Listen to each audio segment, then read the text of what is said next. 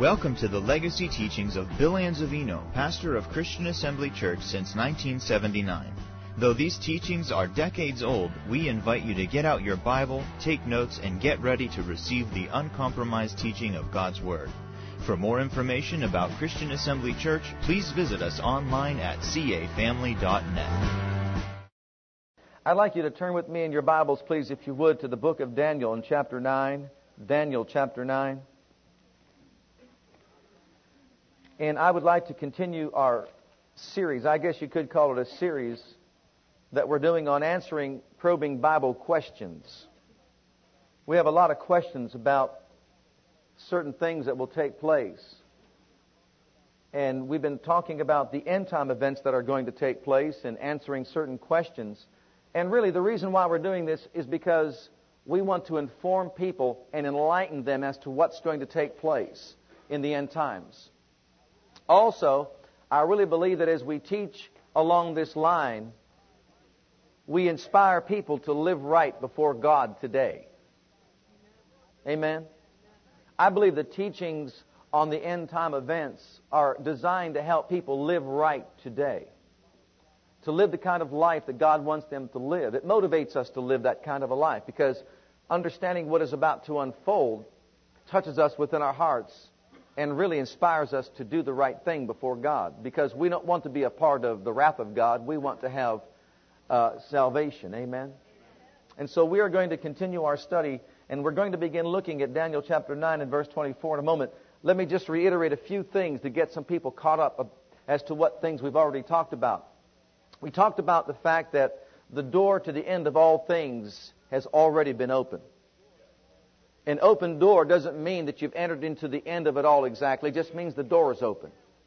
You can open up the door over there, that door to this church, and you've entered into it, but you haven't gone through the whole entire church building. Isn't that true? So the door can be open and you have entered in, but it doesn't mean you have exited the building. You just begin walking through. Well, the door was open when Israel became a nation in 1948.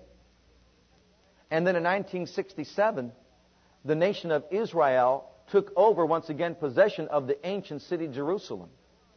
And Jesus said, when you see those things happening and unfold before you, know that you're at the very door of the beginning of the end. And so that happened in our time, in our generation, a time that we know about. And so we can boldly say then we have definitely entered into the beginning of the end of all things because of that event that took place as predicted by Jesus himself. Also, we know the next event that's going to take place on God's schedule is what? The rapture of the church. This is a timeless and a signless event that's about to occur. It can take place, in other words, at any time, and no more signs are needed. There's not one more sign that is needed. Somebody says, well, doesn't the gospel have to be preached, first of all, into all nations? And then the end will come. That's not talking about the rapture. That's talking about the second advent of Christ, which is at the end of the tribulation period. And therefore, we understand that there's not another sign that needs to be done in this realm before the rapture takes place.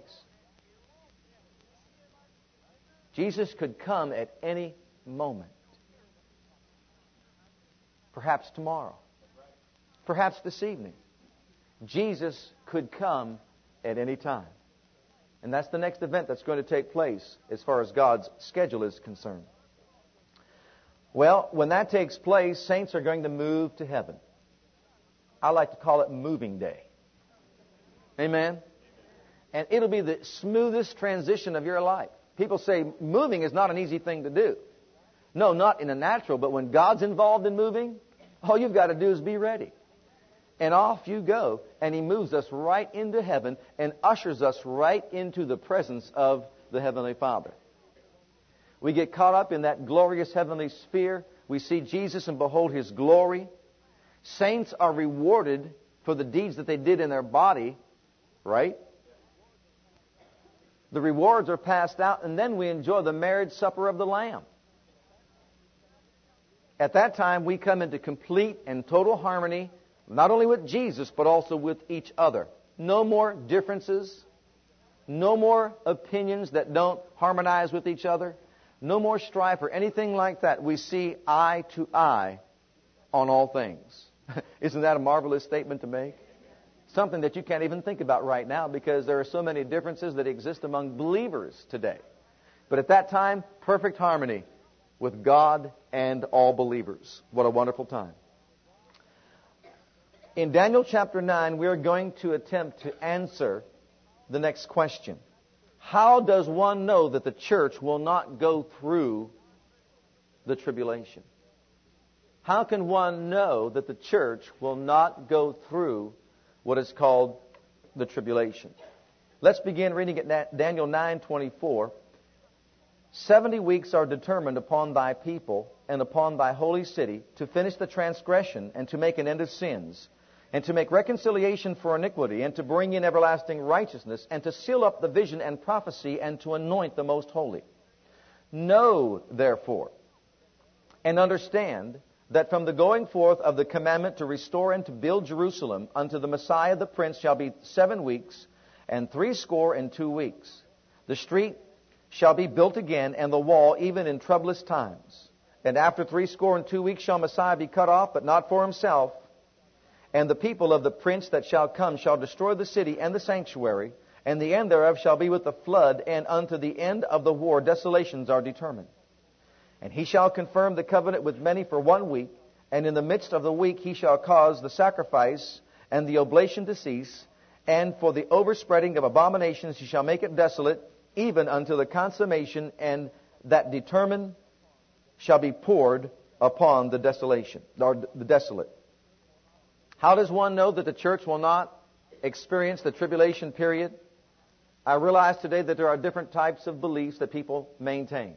There are those that believe in post trib, there are those that believe in mid trib, and there are those that believe that we're going to be out of here and gone pre trib, before the tribulation period time comes.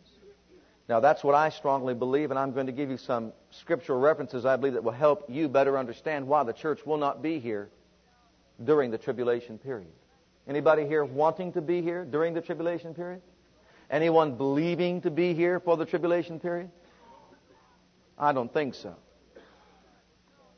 Well, let's begin by, first of all, going up to verse 24 once again and seeing some things that God said about that time. 70 weeks are determined upon, notice the expression, thy people and upon thy holy city.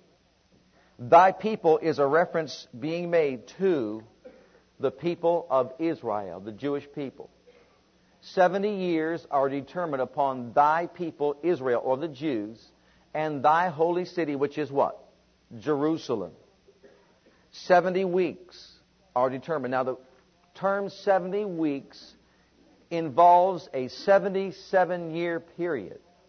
In other words, 70 periods of seven years, which is 7 times 70, or 490 years are determined upon thy people. In other words, there are 490 years left upon your people. That's God's people, the Jews, and also thy holy city, which is Jerusalem. If you break that down, you'll discover that it's a it's, there are three periods involved here. And we'll see that in a minute. But he's talking about the Jews. He's talking about Israel as a nation. He's talking about the holy city, Jerusalem. And he says there are 490 years left. To do what? Well, let, let's read on. To finish the transgression. There are six things that needs to be done, that God needs to do. And these six things involve, once again, Israel, the Jewish people, and also the holy city, Jerusalem. To number one, finish transgressions. Transgression here in the Hebrew really means to rebel against authority. To rebel against authority. And when Jesus came from heaven with authority upon this earth, as always, the Jews or the Israelites rebelled against his authority. Did not, did not believe that he was the Messiah, and as a result, they failed to receive him and were cut off from God's favor as a nation. That's the first thing that God has to deal with. They were cut off from God's favor as a nation, and God has got to deal with that. That has not been dealt with yet. Secondly, to make an end of sins. Israel from the beginning was always walking away from the things of God. They were always in rebellion, time after time after time. You read throughout their history and you discover anytime they ever served God, it was for a short time and then they began to rebel. It was their nature to rebel. They could not keep the law. They wanted to do things their own way and they once again rebelled against God and had to be interceded for and brought back to Him time and time and time again.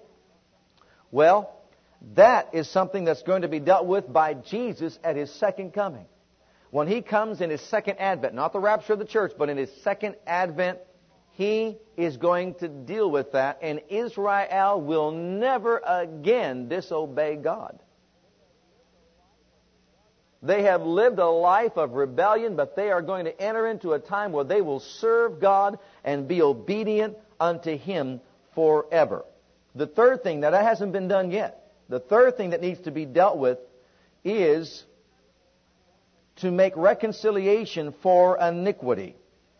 Israel as a nation has yet to accept the atoning blood of Jesus Christ.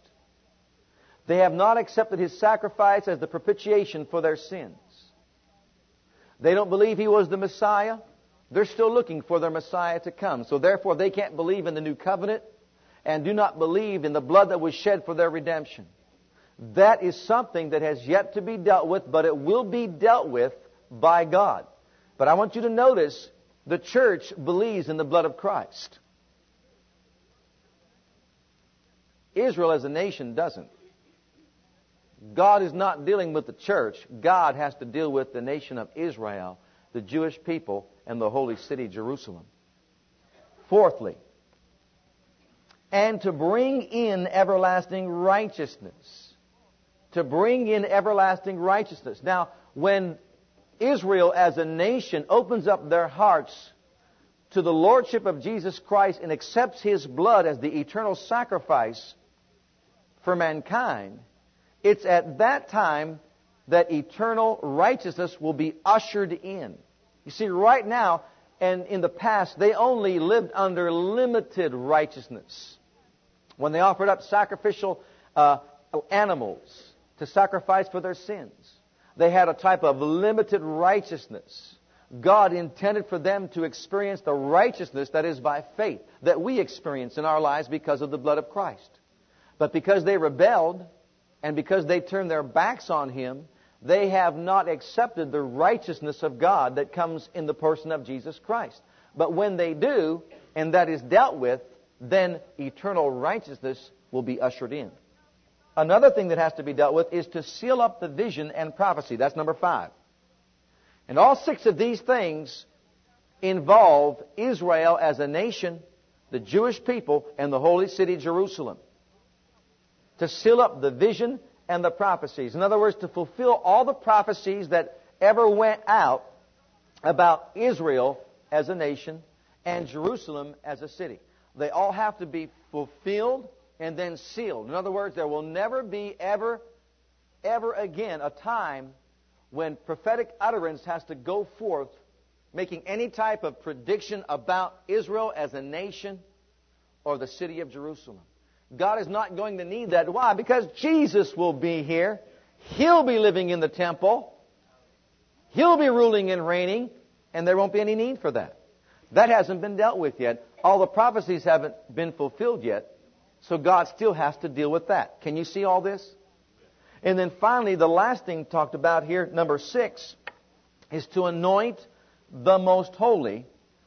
And if you read this through and study it out, you'll find out it's talking about a most holy place. To anoint a most holy place. What is that making reference to? Well, first of all, something has to be dealt with by Jesus when He comes. And that is, He has to cleanse the Holy of Holies. He has to cleanse the temple. He has to cleanse the holy city, Jerusalem, from what? The desolation, the abomination of desolation that is being talked about here in Daniel. See, during that period of time, that tribulation period, there will be abomination of desolation. It will involve the holy city. It will involve the temple and the holies of holies that is set up. And when Jesus comes, that has to be dealt with. He has to cleanse that place to make it a holy place once again and set up his millennial temple so that he'll rule and reign for 1,000 years. That has to be done. That has to be dealt with. Now, all that involves Israel as a nation, it involves Jerusalem as a city. Now, there are three periods connected with this particular revelation that was given to Daniel. Look at the next verse, verse 25.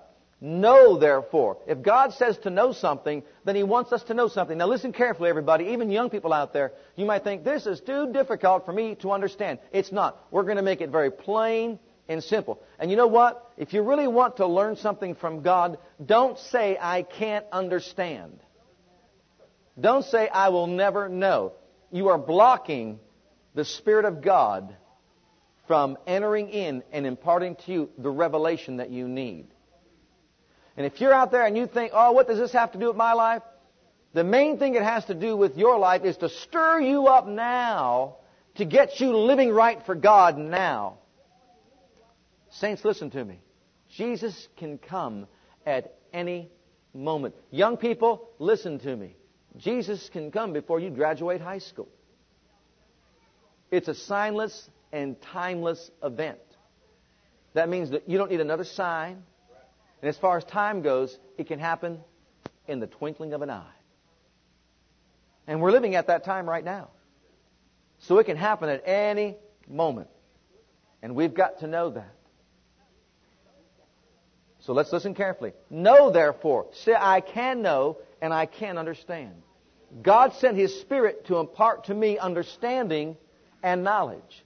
So you start talking like that, and the Spirit of God will cooperate together with you and give you the understanding that you need to have. Now, if you can count and if you can add, it'll be very simple for you to understand. Know therefore and understand that from the going forth of the commandment to restore and build Jerusalem unto Messiah the Prince shall be seven weeks and three score and two weeks. Everybody say seven. That's simple enough, right? What's seven times seven? So the first part of this prophecy is talking about how many years? 49 years to build. They have 49 years. From the time the decree went out to build once again the wall and all that was 49 years to its completion. So 49 years or seven weeks is the first division of these three divisions. The second period of time is 62 weeks. Everybody say 62. Quickly, what's 62 times 7? 434 years. 434 years. After that period of time, 434 years, it says what? What will happen? To build Jerusalem under the Messiah the Prince shall be seven weeks, three score and two weeks, or 62 more years, or 434, which is a total of 483 years. In other words, after 483 years, when the Messiah is cut off, there'll be only one week left upon God's people, Israel, the Jews, and the holy city, Jerusalem. And all those 483 years came, and they're gone. And at the end of the 483rd year, the Messiah was cut off. His name was Jesus. Now listen carefully. These events that took place literally were fulfilled concerning Israel as a nation and concerning Jerusalem as a city. They were all fulfilled just as it was predicted and prophesied, and they all came to pass. Even to the time when the Messiah was cut off, when Jesus was crucified, that meant the 483rd year came to an end. How many years were left? How many weeks of Daniel's 70 weeks are left? One week, seven years are left, and the end of all things. But wait a minute. Something happened that was not revealed here. Something happened that was not predicted. It was called the mystery age. the age of the church, the insertion of the time of the Gentiles. It was as if God took his stopwatch, clicked off the time of the Jew after 483 years, clicked on the time of the Gentile, and we've been in, time, in the time of the Gentile for nearly 2,000 years now. And you see, during that particular time, which is called the church age, God has been dealing with the Gentiles. The door to the Gentiles and their salvation was open. And Paul began to preach, and others began to preach, and the Gentile world began to become evangelized, and people everywhere from all walks of life were able to come and accept Jesus Christ and His blood as the sacrifice for sin, right? And we've been busy doing the work of the Lord all these years called the church age or the time of the Gentile. See, this was not prophesied. It was not predicted here. No one knew anything about it. But it's been going on for nearly 2,000 years. Well, lo and behold, Israel became a nation in 1948. The nation took over the property of, of this ancient city, Jerusalem, in 1967 after the Six Day War. And the door is now open to the end of all things, and the time of the Gentile is about to click off. And the time of Daniel's last seven years are about to click on. The focus is off the Gentile, off the church, on the nation of Israel, on Jerusalem, the holy ancient city.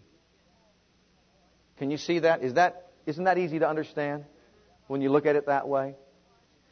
See, they thought the seven years were going to be in succession. You know, right after the 483rd should come the 484th year, but it didn't come because God clicked off the time of the Jew, clicked on the time of the Gentile, and he's about to click off the time of the Gentile when he says, Come up hither to the church. And I'll show you that in a minute. Turn with me, if you would, please, to 2 Thessalonians chapter 2. Israel rejected Christ as a result of their unbelief, they were cut off from God's favor.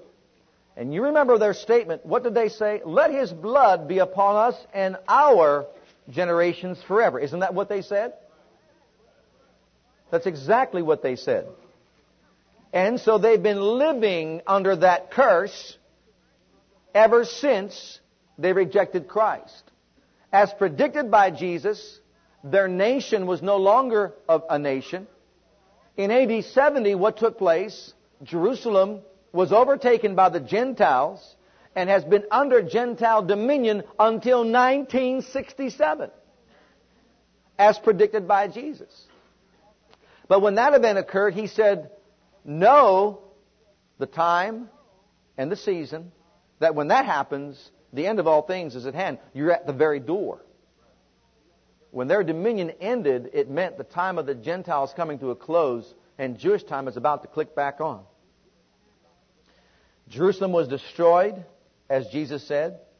None of these above six events that we talked about in Daniel have been fulfilled yet. It's going to come to pass soon. Look at 2 Thessalonians in chapter 2. Let's begin reading at verse 1. Now we beseech you, brethren, by the coming of our Lord Jesus Christ and by our gathering together unto him. That ye be not soon shaken in mind or be troubled, neither by spirit nor by word or by letter as from us, as that, that the day of Christ is at hand. Let no man deceive you by any means, for that day shall not come except there come a falling away first, and that man of sin be revealed, the son of perdition, who opposeth and exalteth himself above all that is called God, or that is worship, so that he, as God, sitteth in the temple of God, showing himself that he is God. You see why the temple's got to be cleansed? How many of you can see that? Remember ye not that when I was yet with you, I told you these things? Wouldn't you have loved to have been there and listened to Paul talk about those end time things? And now ye know what withholdeth, listen, that he might be revealed in his time. For the mystery of iniquity doth already work. Only he who now letteth will let until he be taken out of the way. Beloved, if the first 483 years of Daniel's prophecy involved Israel and Jerusalem, does it not stand to reason that the last seven years also involves Israel and Jerusalem? But there is something, someone in the earth right now, when Paul was writing, and still right now, that is called the hinderer of lawlessness. There is some force in the earth right now that is preventing the Antichrist from being revealed. And the question is, what is that restraining power on the earth that is preventing the Antichrist from being revealed? What is it? Is it governments? Someone said, it's governments. Governments will be destroyed and the Antichrist will be revealed. No, it's not governments. Well, what is it?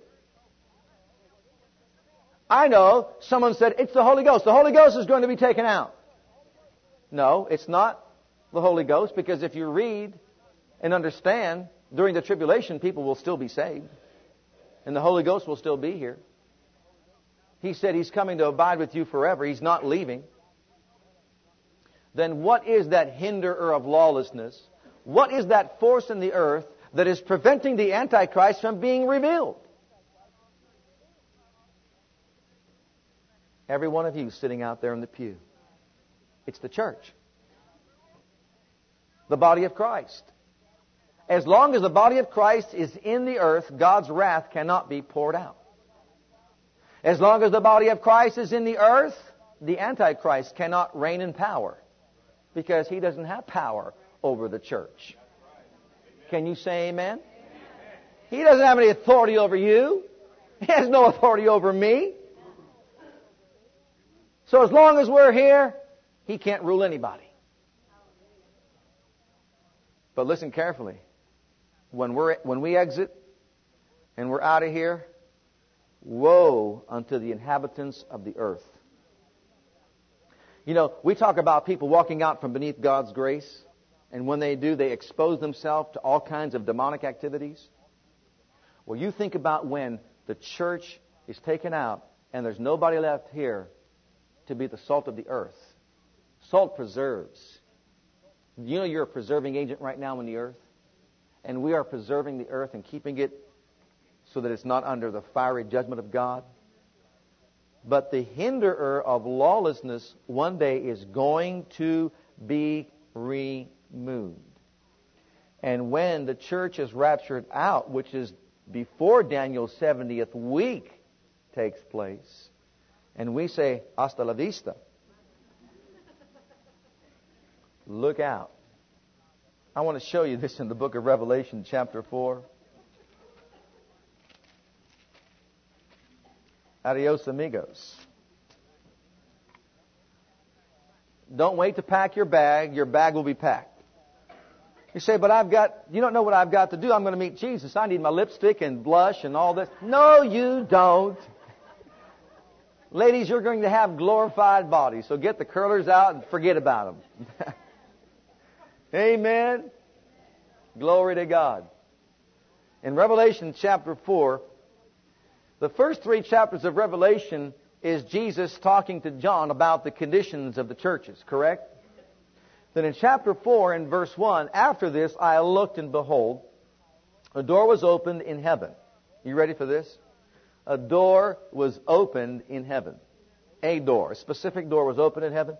And the first voice which I heard was as it were of a trumpet talking with me. When that trumpet sounds, it sounds reveille that trumpet sound always refers to a gathering. Israelites gathered together, there was always a, the sound of a trumpet, which meant there was a gathering. Okay? This door in heaven is going to open. There will be the sound of a trumpet, and there will be a gathering together. Which said, Come up hither. it will be so penetrating, it will penetrate the deepest depths of the sea. It will penetrate the graves that will be opened, and those that sleep in Christ will rise, and we that are alive on earth and remain will be caught up together, and together, together. You get that? Together, together. The sound, the trumpet sound, reveille. It's time to gather together to fall in line. The door of heaven is open on that day so that the hinderer of lawlessness is removed from the earth. And it's after that event that occurs that the church is gathered and brought up hither, moved to heaven, that can you see now on earth all this evil, all this ungodly activity will begin to take place because there is no hindering force? You realize that your prayer on earth hinders the works of darkness? How many of you believe that today? Well, what about when you're out of here and you're gone? There'll be people that are going to get saved, but what do they know about prayer? The only prayer they're going to understand about is, I better make Jesus my Savior and Lord. Now, I'm not saying they can't be taught, but there's a short time, three and a half years. You think they can do in three and a half years what we couldn't do in 2000? Mm-mm. It's going to be a horrible time on earth during that seven year period called Daniel's 70th week. And ask me the question once again, Pastor, when did you say that can happen? Any moment. See, we have to be mindful of this, don't we? We get so caught up in, oh, 10 years from now, 20 years from now, 30 years from now, I'm going to have this, this, this, this, this. Any moment, the rapture can take place. There's not one more thing that needs to be fulfilled for the rapture to take place. We can be out of here tonight. We have to be mindful of that. It, inspire, it informs us and inspires us to live right also before God. So the church is gathered up. Come up hither, and I will show thee things which must be hereafter. We enter into the presence of the Lord. We see Jesus up there. In Revelation chapter 5 is fulfilled. Glory to God. We see the Lamb as he had been slain. And we begin to worship him and glorify and magnify the King of Kings and the Lord of Lords. What happened there that hasn't been fulfilled yet? He is caught up. We are caught up. All the saints of God are there with the beasts and the elders, and Jesus comes. He takes the book out of the one that sits upon the throne, sealed with seven seals. He, he is the one who is worthy to take the book and loose the seals thereof because he redeemed us to God by his blood out of every kindred, tongue, people, and nation made us to our God kings and priests. He comes and takes the book. The elders and the priests bow down before him, having every one of harps and golden vials full of odors, which are the prayers of saints. And they sing a new song saying, Worthy is the Lamb that was slain. All this is taking place in heaven while the earth is getting ready for tribulation. We're up there glorifying God, seeing Jesus as He had been slain. I don't know if you can stand it. Can you?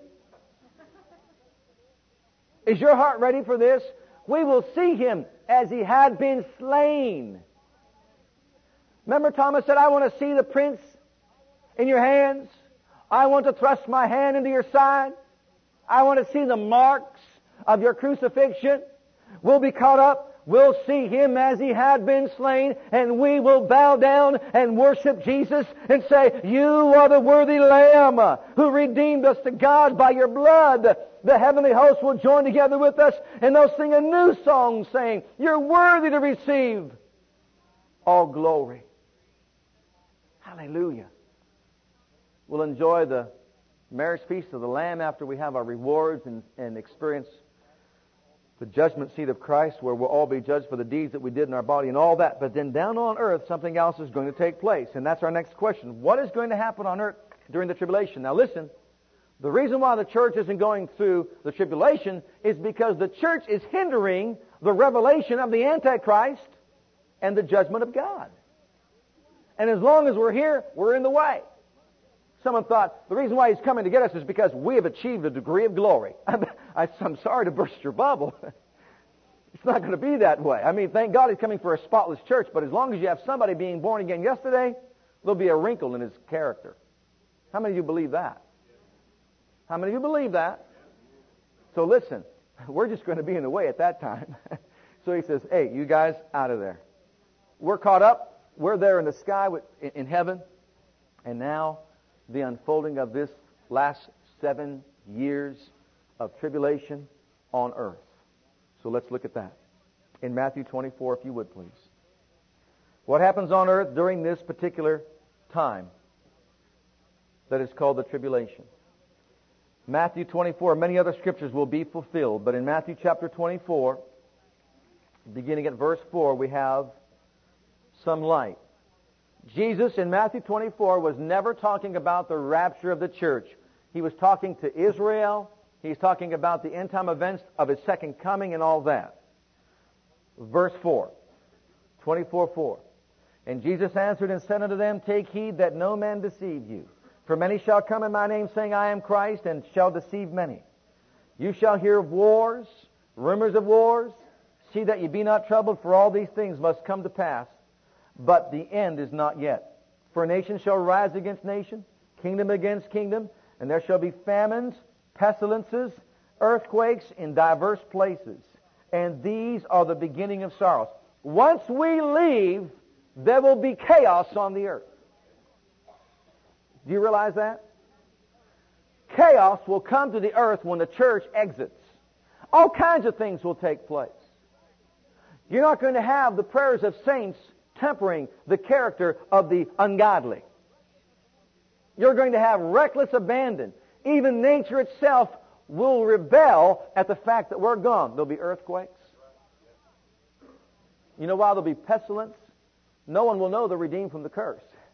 We're gone. Famine, because people won't know you can believe God for your sustenance. See, the church will leave. See, beloved, I don't believe we realize how powerful we are. The church, that is, of Jesus Christ on the earth today is a powerful force. More powerful than the church itself recognizes. And that's why Paul prayed the eyes of our understanding would be enlightened to know the power that God has given us in the resurrection. Isn't that what he prayed for in Ephesians chapter 1? Yes. And so listen, we're gone and these things will begin to unfold upon the earth. Then shall they deliver you up to be afflicted and shall kill you. You shall be hated of all nations for my name's sake. Now remember, let's not think of the United States of America. Let's think about the reforming of the old, the new and revised Roman Empire with the ten nations gathered together and the ten kings of over all the nations and the Antichrist is going to be seated. Let's begin to think along those lines because that's where this activity is going to take place. In Jerusalem, the ten nations, the revised Roman Empire, all that's going to take place and that's where the tribulation is going to hit hard right there. God's not dealing with the church. The church is gone. He is dealing with Israel. He's dealing with Jerusalem. He's dealing with the old Roman Empire and the nations that are going to come against Israel to destroy Israel. And they shall, and then shall many be offended, and shall betray one another, and shall hate one another. Why will they hate one another? Because the agape love that was shed abroad in our hearts is gone. If someone just gets saved during that time, I don't know where you are at in love, but it takes more than three and a half years to get perfected in love. Wouldn't you say? And many false prophets shall rise and shall deceive many, and because iniquity shall abound, what will happen on earth? Iniquity will abound. If we think iniquity is abounding now, we haven't seen the, the tip of the iceberg. Can you imagine when the church is gone, how much iniquity will abound. You can't find hardly any good thing on the news today, and we think it's bad. We haven't seen the half of it. At that time, it's going to be horrible. Iniquity will abound. The love of many shall wax cold. But he that shall endure unto the end, the same shall be saved. It's going to be something to make Jesus at that time Savior and Lord of your life. Because you will undergo persecution. What's going to happen? Iniquity will abound. There'll be war, there'll be famine, pestilence, earthquakes like the world has never seen. The Jews will be persecuted like they've never seen. And the one that will do the persecuting is called the whore or the mystery Babylon or the religious system of the day and they will persecute Israel. Why? Because the nation of Israel is not going to be happy about the fact that this religious system is going to rule the nation. See, the Antichrist is going to come out of Syria. The ten kings are going to be the ten heads of the other nations that align together. Israel, the Jews as a nation, they never want anybody to be, be involved with their religious system. They're not going to be happy. They once again are going to rebel. But you see, the Antichrist is going to fool them or deceive them in the beginning of the three and a half years because he's going to pretend like he's going to protect them from the other nations. And of course, just becoming a nation once again, they want to be protected, don't they? They want to remain established and they want to occupy Jerusalem, their holy city, don't they? And so they'll be deceived. They'll make a covenant with the Antichrist for the first three and a half years. It'll be broken by him, which we'll see back in Daniel, which prophesied that it will be broken by him then. And all of a sudden, you talk about tribulation. You talk about chaos. The Jews are going to experience a time of, of persecution like they have never, never seen before. And this is going to really lead them to a place where their eyes eventually are going to be opened. Now, I want you to follow me as we go on back to the book of. Um, well, let's look at Matthew 24. Let, us go up to verse 15. Instead of going back to the book of Daniel where we have the, the, the three divisions, just remember what we said back there. 69 years have already passed. 62 and 7 have already gone. 483 years have come and gone upon Israel and Jerusalem. Now the last seven years are going to unfold. These are called the time of tribulation. Tribulation is divided into two periods. One called the lesser tribulation, the other one called the greater tribulation, only because the lesser tribulation means that the persecution and the events that are unfolding will be lesser by degree than the greater. It will still be persecution. It will still be iniquity abounding like the world's never seen before, but it will be lesser in the first three and a half years than the greater, which is the last three and a half years of tribulation. Verse 24, verse 15. When ye therefore shall see the abomination of desolation spoken of by Daniel the prophet. Remember he said that? That the Antichrist is going to make this covenant with Israel and for the first three and a half years, they're going to be thinking that, oh, this is wonderful. This is glorious. This is great. They'll think their Messiah has come. But at the middle of the week, three and a half years into the tribulation period, after they experience the lesser tribulation, is going to unfold the greater tribulation. During the first three and a half years, there'll be martyrdom. People for example, that have sat in churches like ours, who sat back there somewhere and thought, I should get saved someday. Maybe that preacher is right about what he's saying about end times. I want to make Jesus my Savior, but you know, I've got other things to do. I've got a party for a while, then let me think. I've got a party for a while, then let me think. I've got a party for a while, and, and then I have to party. See? And then I'll get saved. Well, lo and behold, Jesus came, we're out of here, we've exited, and there you are, still partying. Then you think, uh oh, your friends are still here because they partied with you. But you know that the Christians that you knew are gone. And now you're afraid.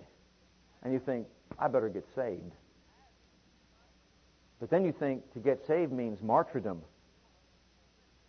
You know, like beheading? Hmm. Let's evaluate this whole scenario. Is that what you want for your life? Is that what a person should want for his life? It's going to happen. In the first three and a half years, those who knew about the rapture, those who know about salvation, will then fear the tribulation and they'll get saved. But they will die for Christ. They'll die a martyr's death. The Jews will undergo persecution, as we already said. The last three and a half years will be more severe in persecution upon the Jews. The Antichrist will seek to destroy Israel. It says right here, spoken of by Daniel the prophet, stand in the holy place. Whoso readeth, let him understand. At that time, Israel will know they've been deceived. the Jewish people will recognize that the Antichrist has deluded them. And now they fear for their nation. They fear for their survival. They fear for their existence. You don't think about the Gentiles in any regard other than they will be aligned against the Jews. Think about it. How long have they been persecuted? By whom have they been persecuted? And at that time, with no church, the Jews are going to be the most hated people upon the face of the earth, and the nations will align against them to destroy them and wipe them off the planet. Can you see all this unfolding? The Antichrist will make himself to be God. What did Jesus, or what did Satan want to do? Rise up above God, be like God, overtake God. The Antichrist will actually think, as he seats himself upon his throne, that he is going to rule. And they'll all be aligned against Israel and the Jewish people. You've never seen people gather like the Jews. When the trumpet sounds, they gather. And when God began to sound his trumpet that they could hear, they began to regather as a nation. They don't want to lose that. They just got their city. They don't want to lose that. They'll fall victimized to any deceit, and they will be deceived. And there they'll be. And now they are in a heap of trouble. They are about to be exterminated. Daniel prophesied it. Let's read on. Then let them which be in Judea flee into the mountain. Notice this. If this is involving any part of the church, the church is going to have to move to Judea. Right? Because that's where all this is going to take place. And you know what? I know some have, have said this, but it's really not true. It's a fallacy. Tribulation during that time, it's not going to affect the whole world like people think as much as it's going to affect Israel and the ten kingdoms. What ruler have you ever heard of that's going to take over the whole world and be effective in ruling the whole world, making people in the United States of America keep laws or in Russia keep their laws if they're, if they're reigning out of Jerusalem? See, all this goes back to Jerusalem. All this goes back to the nation of Israel. And this tribulation begins to take place here, and that's why he says, look, if you're in Judea, flee into the mountains. Let him which is on the housetop not come down and take anything out of his house. Neither let him which is in the field return back to take his clothes. And woe unto them that are with child and to them that give suck in those days. But pray that your flight be not in winter, neither on the Sabbath day. Why? Because in wintertime, you're going to have to flee, and when you flee, it's cold outside. You're not going to have any safety or protection. And woe unto those that are, uh, obviously, if you're out there and you're ready to give birth, you're going to have a hard time. And also, pray that it's not on a Sabbath day. Why? Because you can't do that kind of manual labor on a Sabbath day. You've got to observe, observe the Sabbath day no matter what comes your way. See, they're under a different law once again. For then shall be great tribulation, such as was not since the beginning of the world to this time, nor ever shall be. For then shall be great tribulation. See, great tribulation. This is the greater part of it. Like the world has never seen. You talk about way back. The first judgment. The pre-Adamite age. Then you talk about the time of Noah. And you talk about all the judgment that has ever been poured out upon the face of the earth with the earth opening and, and people dying. The earth has never seen the tribulation like will come at that time, the last three and a half years. And he goes on to say, and except those days be shortened, there shall be no flesh saved, but for the elect's sake those days shall be shortened. Then if any man shall say unto you, Lo, here is Christ, or there, believe it not, for there shall arise false prophets and all that. And then look up to verse 29. Immediately after the tribulation of those days shall the sun be darkened, and the moon shall not give her light, the stars shall fall from heaven, and the powers of the heavens shall be shaken. I mean, this is an event that's going to, or a sign, let's say it this way, a sign that's going to show the next event, which is the second coming of Christ. You see, the rapture has already taken place. And it's signless. But the second coming is not signless. Before Jesus comes to save and deliver Israel from extinction, these signs are going to occur in the sky. But let's back up just for a moment. The Antichrist is going to seek to destroy Israel, as it said in Daniel 9:27. And when that takes place, God is going to bring judgment. See, God's not pleased with what is about to unfold. And He is going to defend Israel as a nation. He is going to fight for them. But if you can see it, if you can picture it right now, during this tribulation period, all these awful events begin to take place. The wrath of God is going to be poured out. There is reckless abandon upon the face of the earth. There is deception. There is iniquity. There is no love. There's false peace that enters into a type of tribulation like the world's never seen. And then the most awful of events is about to occur. Extinction with regard to Israel. Do you realize if God allowed that to happen, He would have violated or breached His covenant that He made with Abraham? He could not let that happen. He would be a liar if He did. And so what's going to take place then? Right here. At a time when they're just about to be destroyed, all of a sudden, the sun will be darkened. When they all align against Israel, when they're ready to wipe out and extinguish the very life out of Israel as a nation and take over Jerusalem, the sun will be darkened. The moon shall not give her light. The stars from heaven shall or shall fall from heaven, and the powers of the heavens shall be shaken, and then shall appear the sign of the Son of Man in heaven, and then shall all the tribes of the earth mourn, and they shall see the Son of Man coming in the clouds of heaven with power and great glory. And he shall send his angels with the great sound of a trumpet, and they shall gather together his elect from the four winds, from one end of heaven to another. Now, if we can put this together, this is the event that takes place called the second coming of Christ at the end of the tribulation period when the earth is experiencing, and in particular, over there in the Middle East, experiencing tribulation like the world's never seen. All kind of cataclysmic events occurring, earthquakes, famine, pestilence. I mean, we say the word pestilence, we have no idea. Can you imagine being overcome by the frogs, overcome you know, by, by the scabies and all the different insects and diseases. Can you imagine all that taking place all around you and how awful it's going to be? And now we're all about to be destroyed, and then Jesus appears in the sky. If you recall in Acts chapter 1, verse 11, Jesus was ascending into heaven, and he was seen ascending into heaven by his disciples. And the angel said, Why gaze ye up into heaven? For the Son of Man shall come as you see him again right? And he is going to come to the earth once again, and when he does, he is coming here, as the scripture said, in the clouds of heaven with power, with great glory, with angels, with the sound of the trumpet, and we're going to gather together. Now listen, here's the event. The tribulation period is about to close with the return of Jesus Christ in his second advent coming to the earth to defend Israel. Turn with me to Revelation, if you would please, in chapter 19, and we'll close it right here. Here's what takes place. And if this doesn't put the fear of God into us, we've got to go back to school. Because, beloved, I believe in our generation there is a lack when it comes to the fear of God.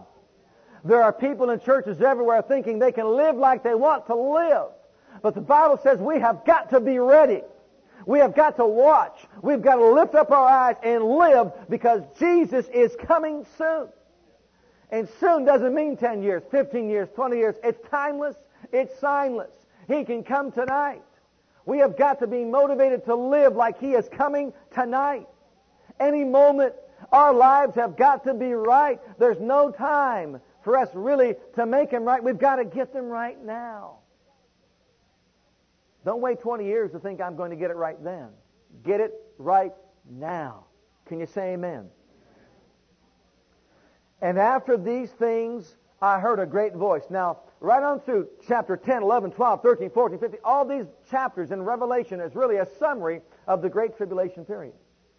All these things take place on earth. They don't affect us because we're in heaven with the Lord, but it will affect the people on earth. People will get saved. The 144,000 will be on earth.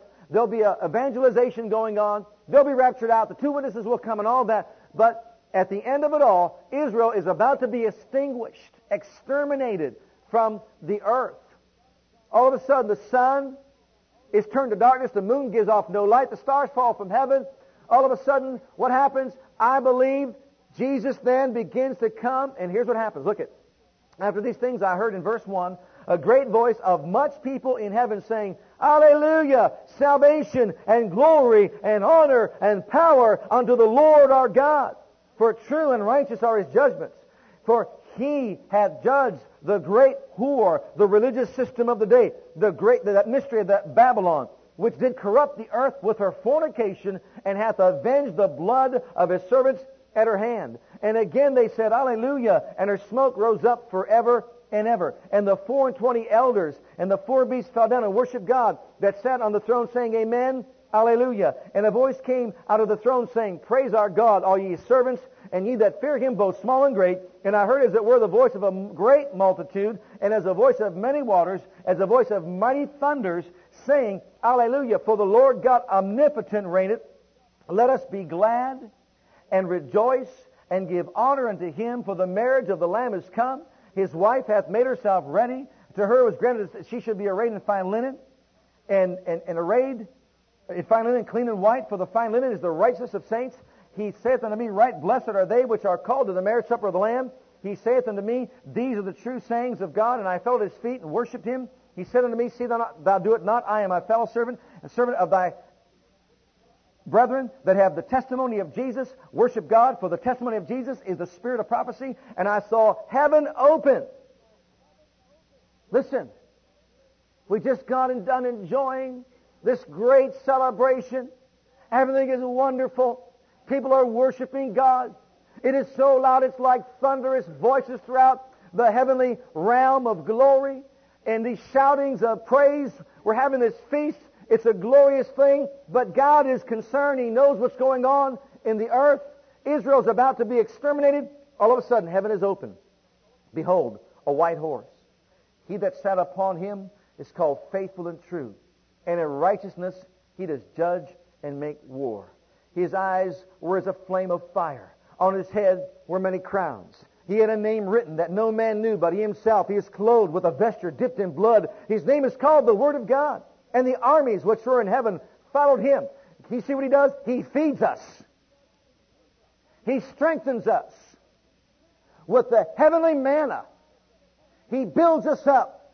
And then the armies of heaven gather and the door is open. And Jesus, the leader, the captain of our salvation, knowing that Israel is in distress, comes in the clouds. Fire is in his eyes, full of great power and glory, vengeance and wrath. He is going to defend Israel. His vesture is dipped in blood. He is the Word of God. The armies which were in heaven followed him upon white horses, clothed in fine linen, white and clean. Out of his mouth goes a sharp two-edged sword, that he should smite the nations. He shall rule them with a rod and iron. He treadeth the winepress and the fierceness and, and wrath of Almighty God. And he hath on his vesture and on his thigh a name written, King of Kings, Lord of Lords. And it goes on to talk about the angel. But let's put it all together in a nutshell. At the end of this week, Jesus is going to return, the end of the seventh year. He is going to defend Israel and lead God's army into the uh, battle of what is called Armageddon. See, it talked about a flood. It'll be a flood of blood. Thank you for listening to our legacy teachings. We pray today's message has a profound impact upon your life and your ministry. I want you to know that God loves you, has a great plan for your life. But if you've never made Jesus Christ Lord and Savior of your life, I'd like to invite you to do that right now. Just pray this simple prayer right after me. Just say, Heavenly Father, I come to you just as I am. And I believe with all my heart that Jesus died for my sins and was raised from the dead for me. I open the door of my heart. I call upon the name of the Lord. Lord Jesus, come into my heart now. I receive you and accept you as my personal Savior and Lord. If you prayed that prayer with me, you're a child of God right now, and I encourage you to get into a good Bible based church where you can learn to grow in your Christian faith and experience. God bless.